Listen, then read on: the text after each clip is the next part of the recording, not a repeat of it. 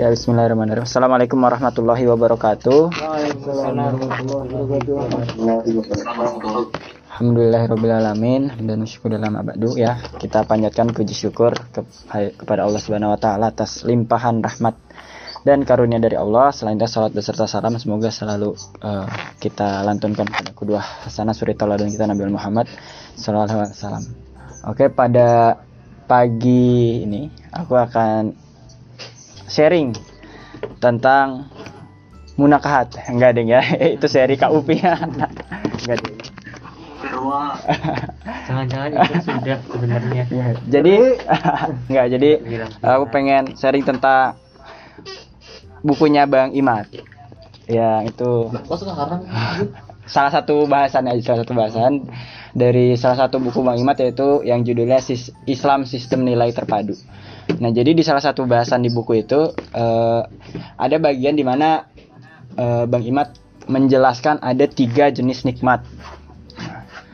Awalnya kenapa Bang Imat menuliskan tiga eh, ada tiga jenis nikmat itu? Karena sebelumnya eh, Bang Imat eh, menjelaskan bahwa sebagai seorang manusia khusus sebagai seorang muslim kita sangat penting untuk bersyukur.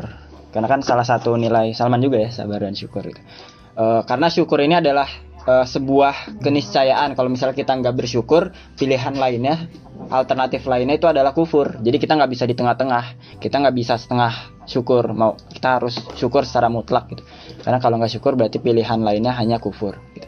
itu kalau menurut Bang Imat. Nah syukur terhadap apa? Jadi nah hal yang harus disyukuri ya- atau nikmatnya itu ada tiga ada tiga jenis kalau menurut eh, Bang Imat di bukunya ya yang per- dan ini sifatnya hierarki gitu bertingkat.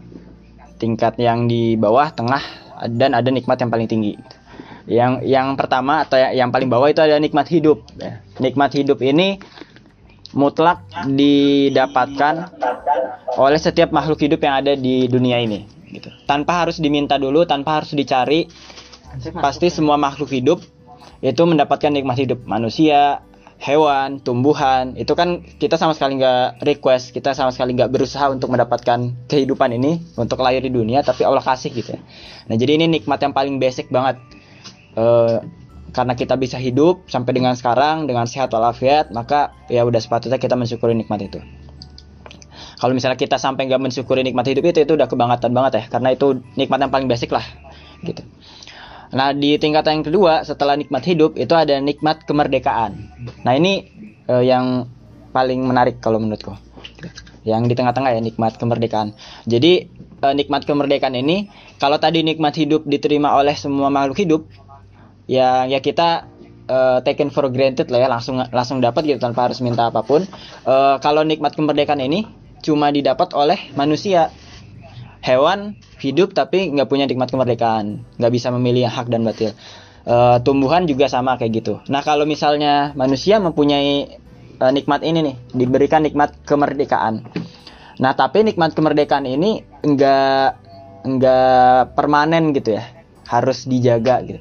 Karena eh, ada kondisi-kondisi di mana ma- manusia akhirnya eh, harus mengkompromikan kemerdekaannya gitu. Oh ya misalnya eh, kalau misalnya Indonesia dulu terjajah dan sebagainya ataupun mungkin ya ya mungkin masih ada beberapa orang yang merasa bahwa nikmat kemerdekaannya sekarang terenggut gitu. Nah, tapi untuk orang-orang yang masih eh, sekarang masih diberikan nikmat kemerdekaan, ini udah sepatutnya disyukuri gitu kalau kata Bang Imat.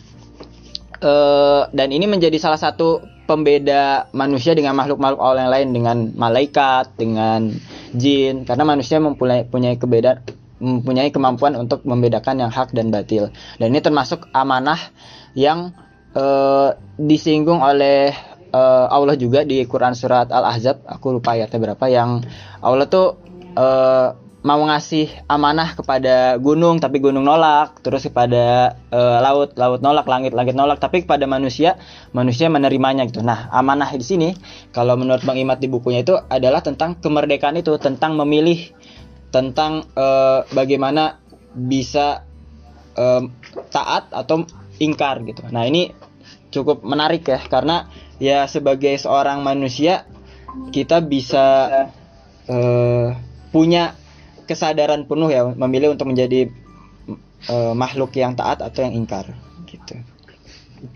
Nah ini nikmat yang kedua. Terus nikmat yang ketiga atau nikmat yang paling tinggi itu adalah oh eh lupa aku bahasan yang nikmat dua. Kenapa menarik ini? Karena ini juga sinkron sama eh hi- ya tujuh nilai Salman juga. Ada merdeka yang pertama tuh merdeka. Terus sinkron sama eh lanjut lanjut. Lanjut ya ini di cut cut cut. Cut ya jadi nikmat kemerdekaan ini eh sinkron kalau misalnya teman-teman tahu piramida Maslow yang eh, kebutuhan manusia menurut Maslow. Nah piramida teratas itu namanya aktualisasi diri. Wah bidangnya Husen sebidangnya ya. self actualization nah self actualization itu eh, gimana untuk bisa memenuhi self actualization self actualization itu ketika kita bisa menentukan hal-hal yang kita ingini. Kita bisa mempunyai kebebasan penuh untuk kita pengen ini kita pengen ini pengen ini. Nah itu sama aja kayak kemerdekaan ya. Berarti emang nikmat kemerdekaannya emang patut banget untuk dimiliki oleh manusia nih. Da- dan harus banget untuk disyukuri gitu. Terus yang nikmat yang tertinggi yang ketiga. Kalau tadi ada nikmat hidup terus nikmat kemerdekaan nikmat yang paling tinggi itu adalah nikmat hidayah. Nah nikmat hidayah ini lebih eksklusif lagi lebih spesifik lagi ya. Kalau misalnya kemerdekaan memang ketika manusia lahir itu udah dikasih udah punya kemerdekaan semua tinggal gimana nanti dia hidupnya apa memang bisa memaintain kemerdekaan itu atau enggak. Nah kalau nikmat hidayah ini belum tentu ketika manusia lahir bisa mendapatkan hidayah. Bahkan sebenarnya setiap manusia walaupun dia terlahir muslim bisa jadi dia nggak mendapatkan hidayah itu ya. Jadi setiap yang terlahir muslim kan ada juga yang eh, dia emang dari dari lahirnya muslim tapi nggak nggak mendapatkan hidayah dan sebagainya gitu. Nah jadi nikmat hidayah ini emang harus dicari kita harus eh, berusaha berikhtiar supaya mendapatkan hidayah gitu. Karena eh, ya hidayah Allah kan memang akan datang pada orang-orang yang menurut Allah layak untuk mendapatkan hidayah itu ya. Da- bisa jadi bahkan eh, ya kita sebagai manusia aja nggak bisa memberikan hidayah pada orang lain gitu. Bahkan se- sekelas Rasulullah sekalipun nggak bisa ngasih hidayah ke orang lain ya. Bahkan ke pamannya sendiri ke Abu Talib sampai meninggal Rasulullah tuh eh, nggak mampu ya untuk mengislamkan pamannya tersebut dan ini menjadi salah satu kesedihan Rasulullah juga nah ini menjadi sebuah eh, pertanda bahwa nikmat hidayah ini emang sangat-sangat eh, tinggi, sangat-sangat eksklusif dan emang harus kita cari banget. Beda dengan nikmat hidup yang ya kita nggak usah harus nyari, kita udah dapet gitu, nggak usah minta. Nikmat kemerdekaan yang harus kita berusaha untuk memaintainnya. Sedangkan nikmat eh, eh, hidup ini, eh bukan nikmat hidup, nikmat hidayah, nikmat hidayah ini kita harus eh, berusaha dulu supaya kita mendapat hidayah itu. Nah jadi kalau misalnya eh, sekarang kita ya kita merasa kita pada di tingkatan yang mana nih kita bisa bersyukur ke nikmat yang mana gitu. Nah ini menurutku eh, ya cukup menarik juga dan sangat menarik sih eh, bahas bahasan yang dituliskan oleh Bang Imat.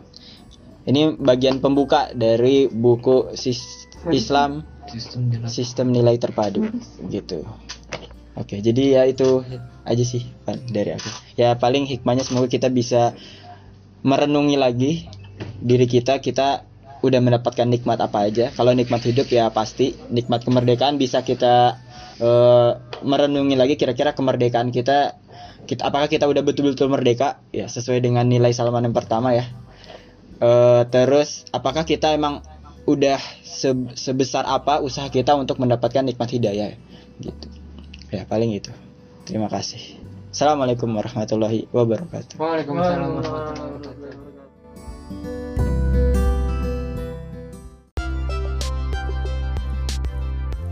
Jangan lupa untuk selalu lihat pagi-pagi sekitar jam 6 sampai jam 7 bakal ada postingan terbaru di Spotify Pojok Gedung Kai.